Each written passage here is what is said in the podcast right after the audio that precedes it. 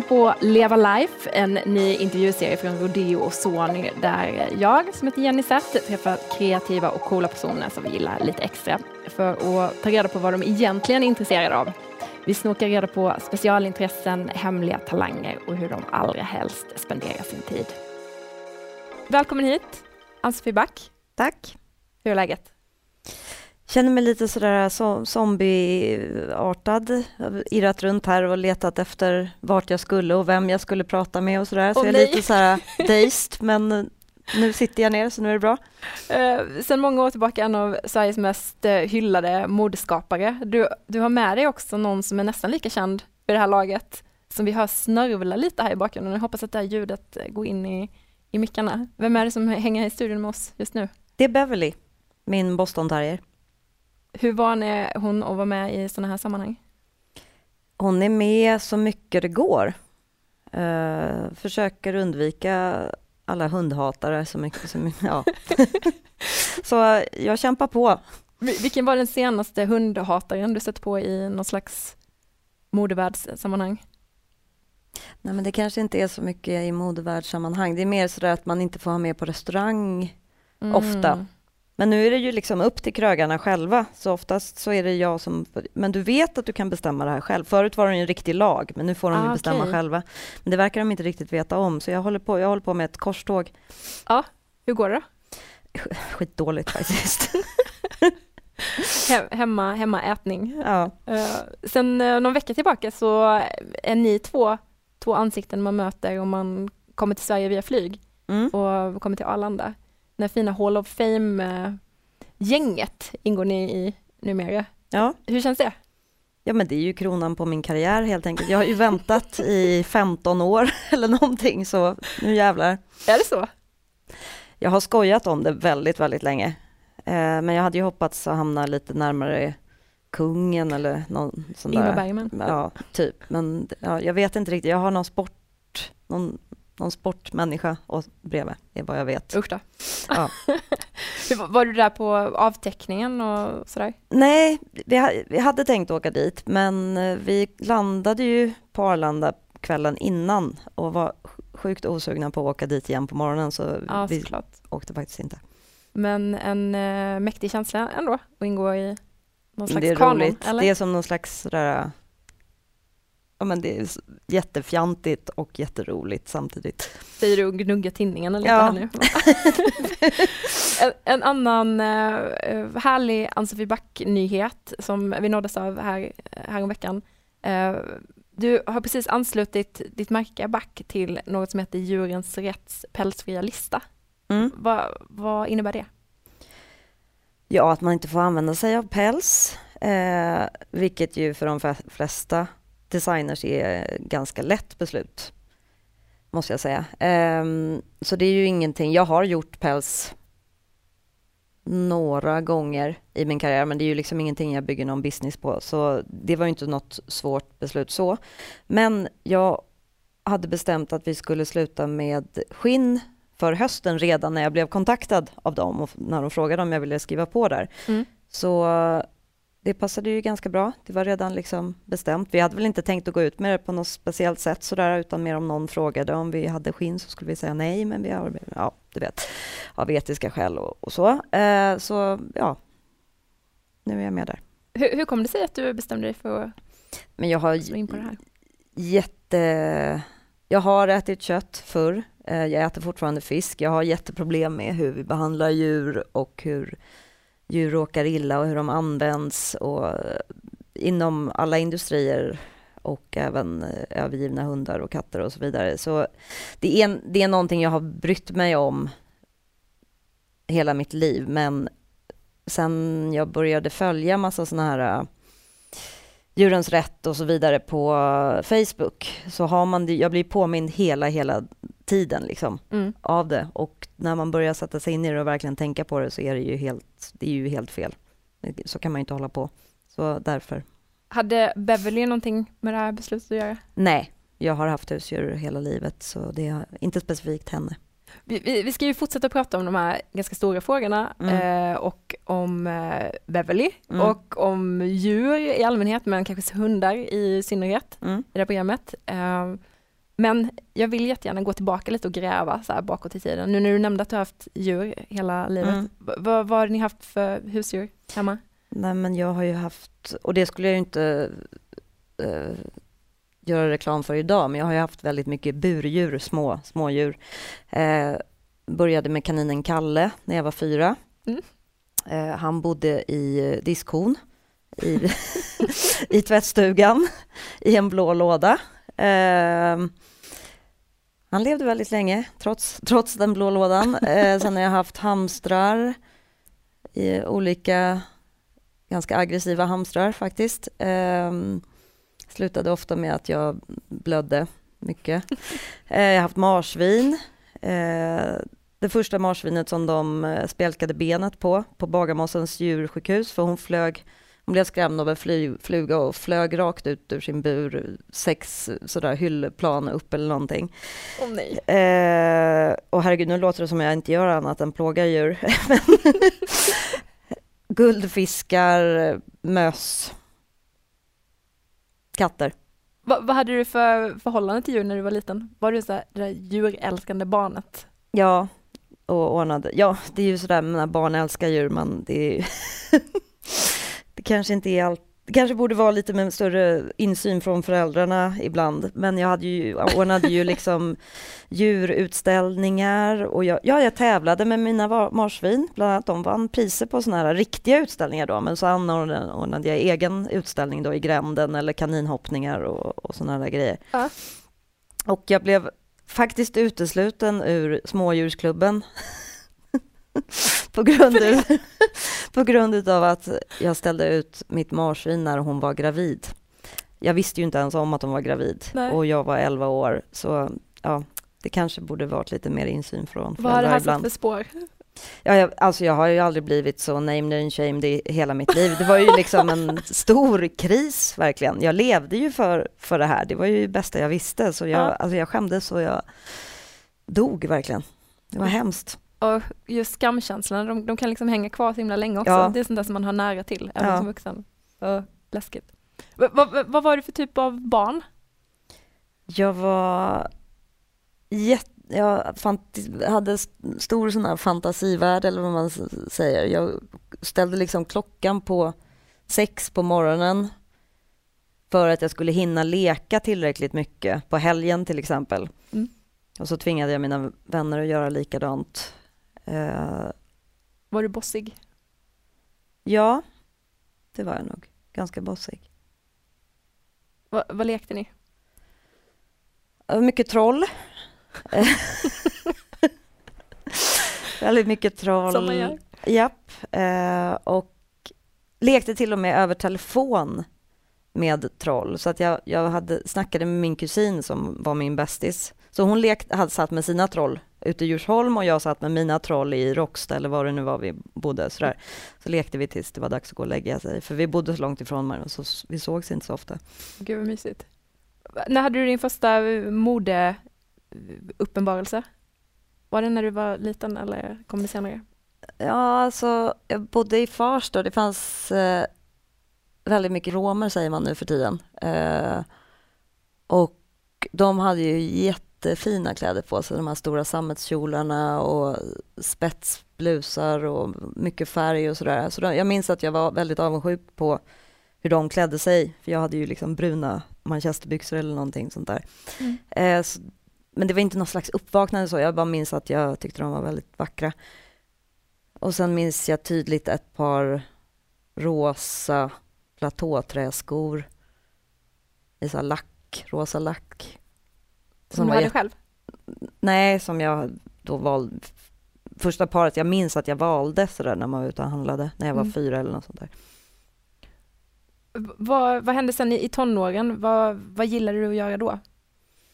Oh, Gud, vad gillar jag det? Eh, tonåren hade ju gått i Kristofferskolan. Och sen i sexan började jag vanlig, vanlig skola eh, ute i Stenhamra. Och tonåren var ganska konstigt för att det var väldigt, eh, väldigt strängt med hur man fick vara och hur man skulle se ut. Det fanns inte alls några, det fanns inga subkulturer liksom där Medan jag var van vid Kristofferskolan där det verkligen var en mix av folk, alla möjliga. Eh, men det var, var väldigt sådär konformistiskt och instängt så jag eh, blev blixtsnabbt bästa vän med den eh, snällaste, coolaste tjejen. Så jag tänkte, okej okay, jag ska överleva det här men jag måste åtminstone ha roligt medan jag gör det. Så jag stod mm. lite vid sidan av och var med. Men jag föraktade också alla. Eller jag liksom kunde inte riktigt identifiera mig med det här. Nej. Ja. Fanns det några djur med i bilden då? Har du liksom... Ja, då hade vi ju då lakritstrollet, kanin, en kanin, en väldigt aggressiv kanin. Han levde väl tills jag var... Åh oh, gud, vad kan jag ha varit? 16, 17 i alla fall. Mm. Så han, han hängde nog med fortfarande då. Men så hade vi ju Gris-Uno också som var en katt. som flyttade in hos oss. Det var någon slags sån här bondkatt som bara bestämde sig för att han skulle bo hos oss. Verkade inte ha någonstans att bo. Var det du som döpte alla husdjur hemma? Ja, det var det nog. Men inga hundar än så länge? Nej, Nej. utan jag har ju, har ju alltid tills jag skaffade Beverly eller några år innan tyckt att hundar är jätte, jättetöntigt, verkligen. Varför det? De är ju så glada och de är så snälla och de tycker så mycket om en och de har liksom ingen skam i kroppen, ingen stolthet. Eh, och jag har väl haft, trott att jag haft pro problem med det, men mm. eh, det är ju det som, det är liksom den inre tanten verkligen, som jag be bejakar med min hund. Vad fint, jag anar ett skifte här som vi ska komma ja. till snart. Eh, men jag tänker på i tonåren och sådär, när kom liksom mode in i bilden på riktigt och när kom tanken om att du ville arbeta med det? Det var, tror jag, någon gång när jag var 14. Så då, men jag visste ju inte hur man blev designer alls, så mamma ringde till NK. Trend, tror jag det hette, fanns då. Mm. Något som hette, kanske finns fortfarande. Frågade hur man skulle bära sig åt, för hon visste ju inte heller. Och då var det liksom att man skulle kunna dels sy, design, rita, eh, mönsterkonstruktion, PR, ekonomi, liksom och det verkade så otroligt komplicerat så då kände jag nej men jag blir advokat istället. Mm. Så då var det det som var planen tills jag slutade gymnasiet ungefär. Gillar ju sådär kriminalserier då, lite påverkat av det. Kanske inte riktigt det så att vara advokat. Uh, och sen så gick jag gymnasiet, samhälle och efter det så kände jag väl inte riktigt att jag ville gå på universitetet så då gick jag någon konstskola och så sökte jag till, det var någon fotoskola mm. som jag kom in på, så kom jag in på Beckmans kvällskurs och så uh, valde jag mode. Du får det att låta som att det var inte riktigt, det fanns inget så superdriv utan det var... Jag var intresserad av båda. Men uh, kläder kändes väl viktigare då. Ja. Eller uh, fortfarande. Och du flyttade till London och pluggade där? Mm, efter Beckmans eh, så åkte jag till London och gick på St. Martins en master och gick ut 98. Mm. Vad lärde du dig där? Eh, vad lärde jag mig där? Allt, allt jag kan. Otroligt kunniga lärare. Man får massa skit hela tiden. Man får verkligen... Man blir ifrågasatt och ja, lär sig göra research. Det var ju något som vi inte eller som på den tiden som man inte pysslade med på Beckmans. Det finns ju inget bibliotek där, eller fanns inte, jag vet inte hur det är. Um, ja, jag vet inte. Pratade ni någonsin om, eh, om djurrättsfrågor i modesammanhang när man pluggar på de här ändå prestigefyllda modelinjerna? Nej. Nej. Ingenting. Hur kom det sig tror du? Jag vet inte. Alltså på, jag vet, till exempel när jag gick på Beckmans så var, hade, var jag till exempel en av de studenterna som åkte på det här utbytet eh, med någon slags päls uppe i Malung. Så jag gjorde någon slags päls till min slutvisning. Mm. Kanin dessutom. Hur var det? Ja, jag var väldigt kluven hela tiden, men jag, modet, modet vann. Eller vad säger man? min fåfänga, vad jag ville göra till slutvisningen vann, Mm. tyvärr. Ehm, och på Sankt Martins tror jag att alltså, så som hon, eh, Louise Wilson som var course director när jag var där, hon hatar all typ av aktivism eller sånt där. Hon skulle bara skrattat mig rakt upp i ansiktet om jag hade... Jag tänkte inte så mycket på det just då, tror jag. Hur kommer det sig att modevärlden är så pass förtjust i just päls och eh, skinn, tror du? Jag vet inte. Päls, det har ju ingenting med något att åh, man måste vara varm och praktiskt och sådär, men det är ju verkligen ett fantastiskt material. Varför det? Det är så fluffigt och underbart. och nu kan man färga i massa olika färger, det är lyxigt och det är, ja, jag tycker det är jätte, jättefint. Men eh, jag avstår hellre än att ta död på några djur Mm. i alla fall. Om vi hoppar tillbaka till hundar då. Mm. När, när, vände, när vände det? När var det du liksom fastnade för Eh, hunden till slut? Jag träffade en boston terrier på en fest hos en kompis. Eh, Den här um, hon illustratören Lu- Liselott Watkins boston terrier. Och han, var helt, han var helt annorlunda, han var inte som andra hundar. Det var som att det var hans fest och jag var lite så deppig och var inte alls sugen på den här födelsedagsfesten som jag var på och bara satt där i ett hörn och bara "Åh."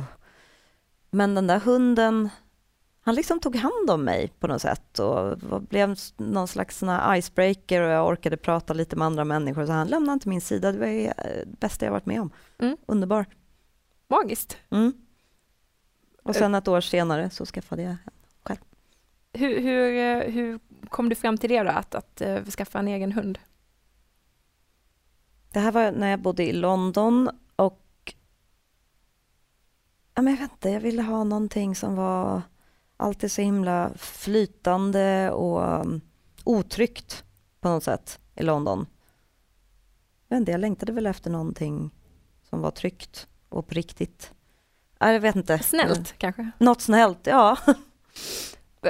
Hur, eh, hur gick det till då när du, hon kom in i... Jo, men jag kontaktade ju kennelklubben där och frågade vilka upp- uppfödare som fanns. Och sen så ställde man sig i kö. Och så, jag tror jag väntade på Beverly i ett halvår, för jag visste jag ville ha en tjej. Ehm, och så var det lite olika, stod jag i lite olika köer, valpköer sådär. Men så blev det den här som passade bäst, för jag skulle på bröllopsresan och bröllopet var liksom redan bokat när det skulle vara så då skulle hunden skulle komma efter, efter det. Var, var, kommer, var kommer namnet ifrån? Det är ju lite... Jag var i kontakt med ganska så många uppfödare så jag liksom... eh, Ja, det var lite så här att jag glömde bort vilken så... Jag fick för mig att hunden redan, den här valpen redan hette Beverly, men det var uppfödaren som hette Beverly. Men då hade jag liksom börjat, när jag väntade på den så hade jag liksom börjat tänka på Beverly, min hund som kommer. Mm. För jag tänkte, heter hon Beverly så får hon väl heta det, jag skiter i vad hunden heter. Ja. Ehm, men det var ju uppfödaren, men så fick det ju bli det då. Det måste känts märkligt för den som Ja, lämnar bort hunden att ja. ge namn åt den. hon tyckte nog jag var lite freaky. Hur, hur var det att skaffa hund då? Jag vet inte hur det är. Ehm, Går det att beskriva? men det är helt underbart. Men det är ro- mycket roligare. Jag tycker faktiskt bättre om Beverly som vuxen än som mer karaktär nu. En valp är så bara all over the place och liksom bajsar och lyder inte och liksom, ja, sådär. De är ju lekfulla och så. Mm. Men jag tycker hon är mycket sötare nu också. Jag är mer, mer kär i henne nu än vad jag var då. Hur gammal är hon? Hon är snart sju. Hur, hur har ditt liv förändrats skulle du säga av att ha en hund?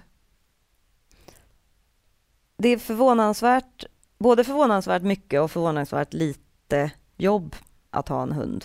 Eh, hur har livet... Jag vet inte, hon är med mig så mycket. Hon är med på jobbet. Hon är med en, och hon är ju så lätt att ha att göra med så att hon kommer överens med liksom människor och hon älskar att vara med Sådär, så att på ett sätt har det inte förändrats så himla mycket, men det är ju det där att man ska gå ut och gå liksom. Mm. För tydligen, jag har läst någonstans, man kan, för nu bor jag så att jag har en trädgård, så egentligen skulle jag bara kunna öppna dörren och så behöver man inte gå ut, men det viktigaste efter mat för en hund är att gå på promenad. Är att röra sig i flock. Det är liksom deras reason to be. Jag funderar på det, vad, vad, tycker du om andra hundägare? Som man, eller folk man stöter på som tar kontakt genom hunden? För jag har förstått att det är en väldigt vanlig grej, att ja. plötsligt så måste man prata med jättemycket människor. Det hände, det hände mer där jag bodde förut. Um, då var det liksom ett gäng med, med hundägare, men det är ju ganska kul, och, för det är ju människor som man aldrig kanske annars skulle prata med. Eh, liksom ett eget umgänge sådär, men de, man tycker ju liksom att de andra hundägarna är lite så här, hoho, ofta. har det här varit bra eller dåligt för dig? Att, uh, Nej, men det har varit, det har varit roligt. Mm. Men nu, nu den rundan, reguljärrundan vi har nu så är det inte samma, den är inte lika trafikerad av andra hundägare. Men din relation till din hund, hur skulle du beskriva den? Ja, nästan symbiotisk faktiskt. På vilket sätt då? Ja, men alltså jag, om jag reser utomlands eller någon annan där jag inte kan ha med henne så undrar jag hela tiden vad hon är. Jag har liksom den där, vad är den där lilla tussen mm. som är bakom mig hela tiden? Så ja, en förlängning tror, av, dig, av ja, dig själv? jag tror hela tiden att jag har glömt henne någonstans. För jag, en gång så glömde jag henne i hiss. när jag skulle till Cheap Monday på kontoret där, då åker man hiss upp. Och så hade jag, det, telefonen ringde och det var väskor och allt möjligt. Så jag, men som tur var så kom jag på det väldigt snabbt. Men hon var ju där i några minuter själv i hissen i alla fall. Vad läskigt. För jag har den ofta inte kopplad heller. Så det var det också, att jag inte... Ja. Hur kommer det sig? Varför har du inte det? Därför, hon behöver inte koppel.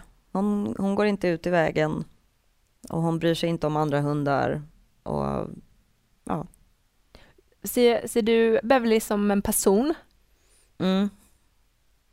Small dog syndrom heter det visst. Vad är det? Att man... Eh, tydligen är det vanligare med små hundar att människor förmänskligar dem eller projicerar sina känslor för de är mer bebislika eller något mm, sånt där. Okay. Medan äldre, hund, eller äldre, större hundar är mer... Det är så uppenbart Djur. att de är en hund på något sätt. De är mer hundiga.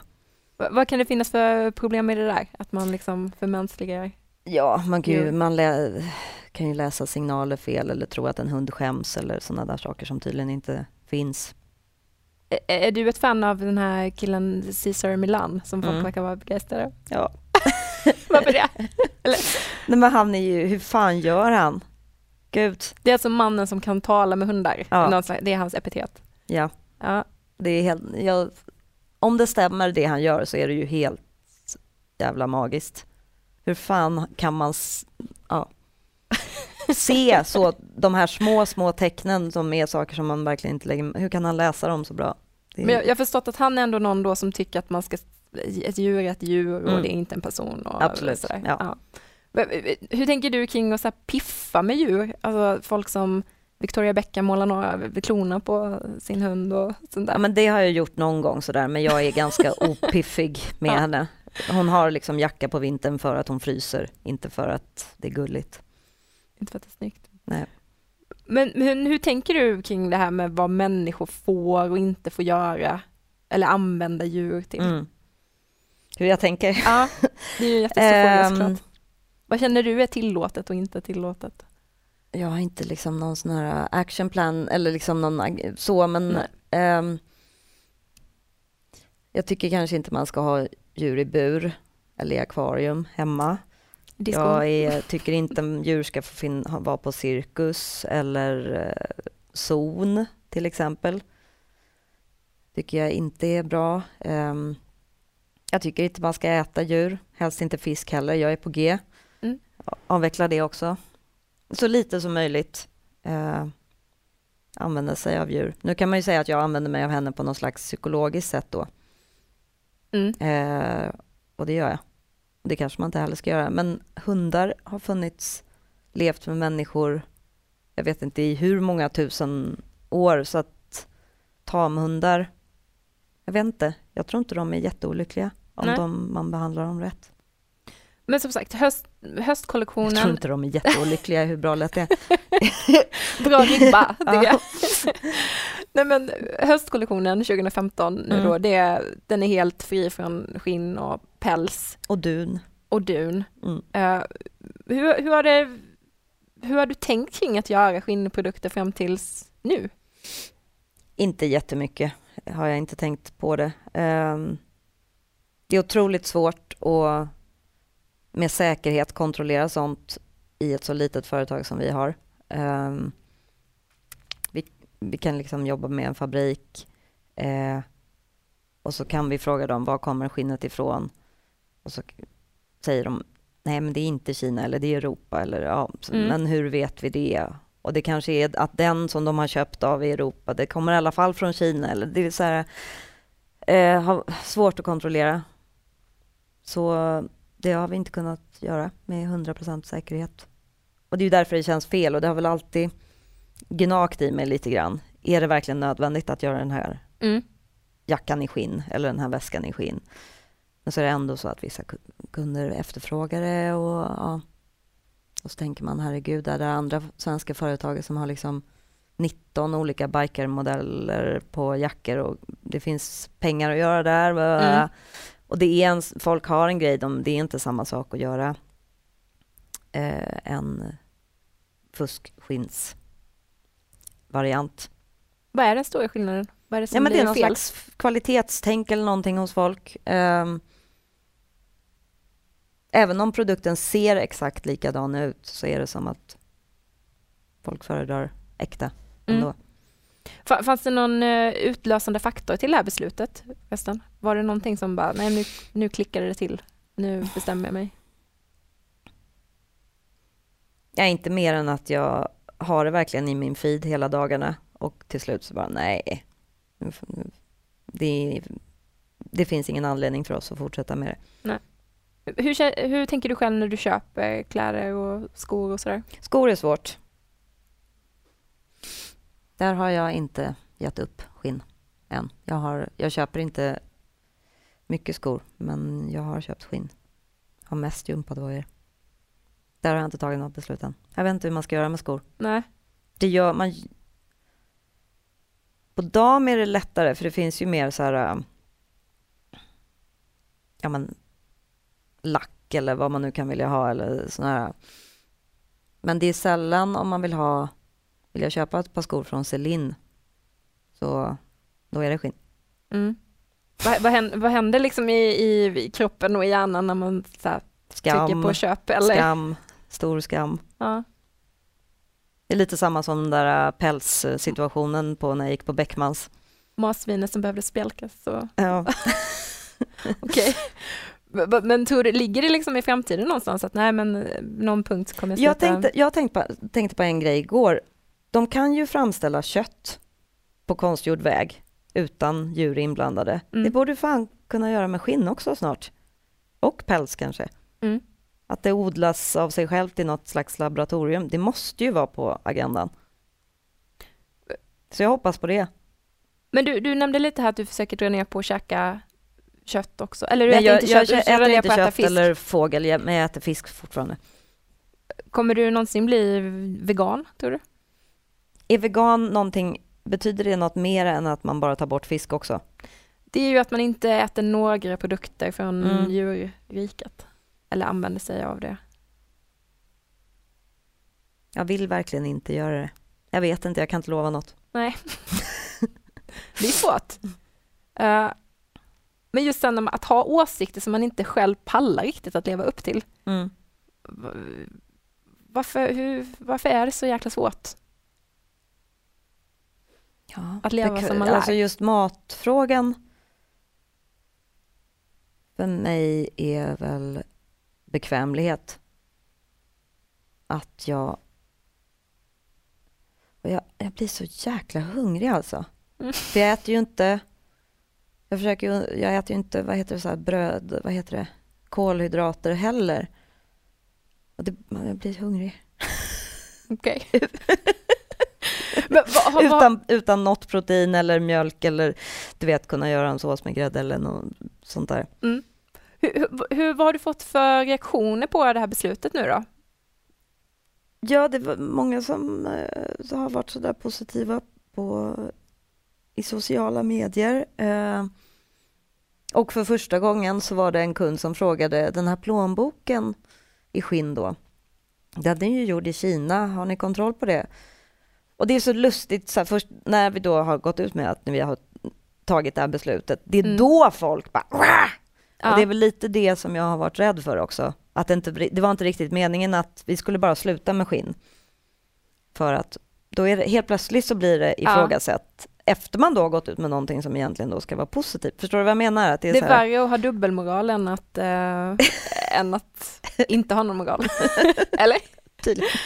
Ja, svårt. Tror du att det är därför som eh, hon som du pratade om på St. Martins till exempel, att man ska hålla aktivismen borta från modevärlden för att då slipper man jag vet ta ställning, inte. Eller? eller så tyckte hon att djur var lägre stående varelser. Jag har ingen aning. Nej. Det här är bara jag som spekulerar. Jag kommer inte ens ihåg om någon, frågan någonsin togs upp. Jag kommer inte ihåg. Det var många som använde skinn i sina kollektioner där, men jag kommer inte ihåg om någon gjorde päls eller jag minns inte. Har du hört någonting från kollegor i branschen eller andra modehus och, och sådär om just den här, det här beslutet? Efter jag ja. Vi, ja, det var en designer som skrev något på Facebook. Vad fasen var det då? Han skrev något halvroligt om att varför den, han, skulle fortsätta med skinn eller något sånt där. Eh, men... För det är inte jättemånga som har tagit, Stella McCartney är ju mm. det stora affischnamnet för den här mm. typen av uh, det är ganska många tror jag som har just den här päls, pälsfria listan för att det just innebär fluff, päls. Uh, men det är ju ganska lätt. Mm. Skinn är ju krångligare. Det är många som har sin business på det. Och så tänker folk, jo, en grej är ju att folk tänker att man gör skinn av djuren som äts upp att det är samma och de tycker att det är okej att äta upp djur. Och att man ändå borde använda det ja, som så att, ja. Men det är, är ju väldigt sällan så. Det är väl bara i 25 procent av fallen eller någonting vad jag har läst. Så Det är inte riktigt samma sak. Men det är så. Det finns en egen skinnindustri helt enkelt. Ja. Mm. Hur var det att göra den här höstkollektionen med den här nya, den här nya regeln? Blir processen annorlunda? Nej, det är inga problem. Just för att vi inte har använt oss mycket avskinn heller. Så det är inte en, det är inte en jättestor uppoffring alls. Vad skönt. Men mm. varför, varför gör inte fler det här nu då? Jag vet inte. Jag tror att många är... Att det är något präktigt med det. Som jag tror många kan bara så här, automatiskt vända sig ifrån. Mm. Sen så pratade jag med någon som verkligen bara sa, men jag tycker att djur är lägstående varelser survival of the fittest eller någonting. Så det, ja, det är jättemånga som inte bryr sig om djur på det sättet. Det är väl det. När tror du man kommer få se den stora förändringen i just modevärlden? Ja, när det där odlade skinnet. Det är då? Det är först då? Jag vet inte. Hur känns det? Det känns så deppigt på något sätt tycker jag, att det ja. verkar ligga så långt fram. Mm. Ja. Tror, tror du att du kommer få konkurrensfördelar med att just ha den här eh, medvetna hållningen? Jag tror att vi tappar lika många som vi vinner på det. Ja. Möjligtvis att vi tappar fler än vi vinner i slutändan. Just för att det uh, Ja men om man säljer i mer sådär high-end butiker, de vill ha skinn. Hur känns det då? Nej, det är inga problem. Det klarar vi av. Skönt. Om vi går tillbaka till Beverly och hundarna. Mm. Kom, kommer det någonsin eh, finnas en, eh, en hund? Kommer du designa för hundar någon gång tror du? Jag är ju rädd för att om jag startade det här klädmärket Beverly Bark så skulle den businessen ta över. det, hennes dotterbolag skulle gå om back Varför jättesnabbt. Tänkte USA hela den marknaden. Nej, jag skojar bara. Eh, det, det är någonting som jag jättegärna skulle vilja göra, men det är ingen plan, officiell plan sådär som vi har. Det finns någonting i bakhuvudet som ligger och... Ja, och gror. Just också för att hundkläder är så ofta så ofantligt fula. V vad skulle du vilja göra? Ja, men eh, samma kläder som i back fast för hundar på något sätt. Det skulle gå. Jag har en kollega som, som efterlyser eh, hundhalsband med backreflex. Ah, okej. Okay. ja, en mental. Jag har ju just då lämnat ja, reflexbranschen, hoppas jag. Hur trött är du på reflexerna? det här är radio, så ni, du såg ni inte kräktecknet? Som... Nej då. Jag tycker att det var fina produkter, eh, men man, eh, man tröttnar snabbt som designer. Va, vad, vad är du mest... På vad den är. Vad, vad är du trött på just nu? Ja, oh, gud. Bara för det så kommer jag inte på något. Um, vad är jag trött på? Nej, jag vet inte. Massa grejer. Det känns som att det är de flesta, eller jag har någon uppfattning, jag vet, jag kommer inte alls från modevärlden så jag vet ju inte, men jag har någon uppfattning om att designers i allmänhet eller kreatörer inspireras av sånt de tycker är vackert. Alltså mm. världar som de tycker om och eh, att plocka inspiration därifrån men att, att du verkar göra det med saker som du inte gillar. Mm. Stämmer det? Ja, det är oftast så. Att det är någonting som stör mig eller det börj börjar där. Um, då blir liksom min, uh, mitt intresse för temat inspirationen till kollektionen hålls vid liv längre om jag börjar i någon slags negativt läge där jag är tvungen att ja, lära mig mer om det eller göra om det till någonting som jag tycker är fint. Den processen tar längre tid och jag tröttnar inte lika fort som om jag startar med någonting som jag redan är liksom okej okay med. Mm. Hur, hur kom du fram till den här metoden? Oh, Gud. Jag, jag vet inte.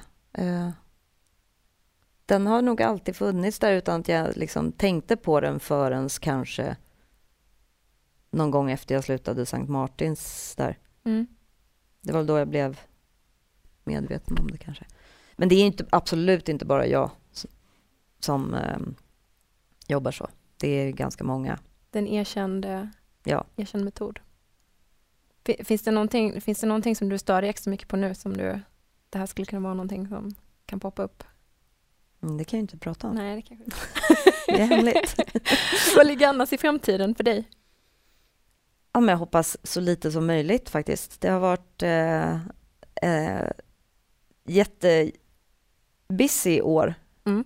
2015, med vin och Röskapriset och dokumentär och allt möjligt.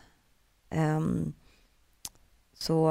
Du har precis blivit eh, nominerad till British Designs of Just the Year det. också. Ja. Prestigeskylt. Pris. Men det kommer jag ju tok förlora så att det, det, kommer inte hända något mer med det. Till, till vem? Du är nominerad i en ganska eh, så här, maffig Ja, skara. det är ju jättefina damer och herrar där.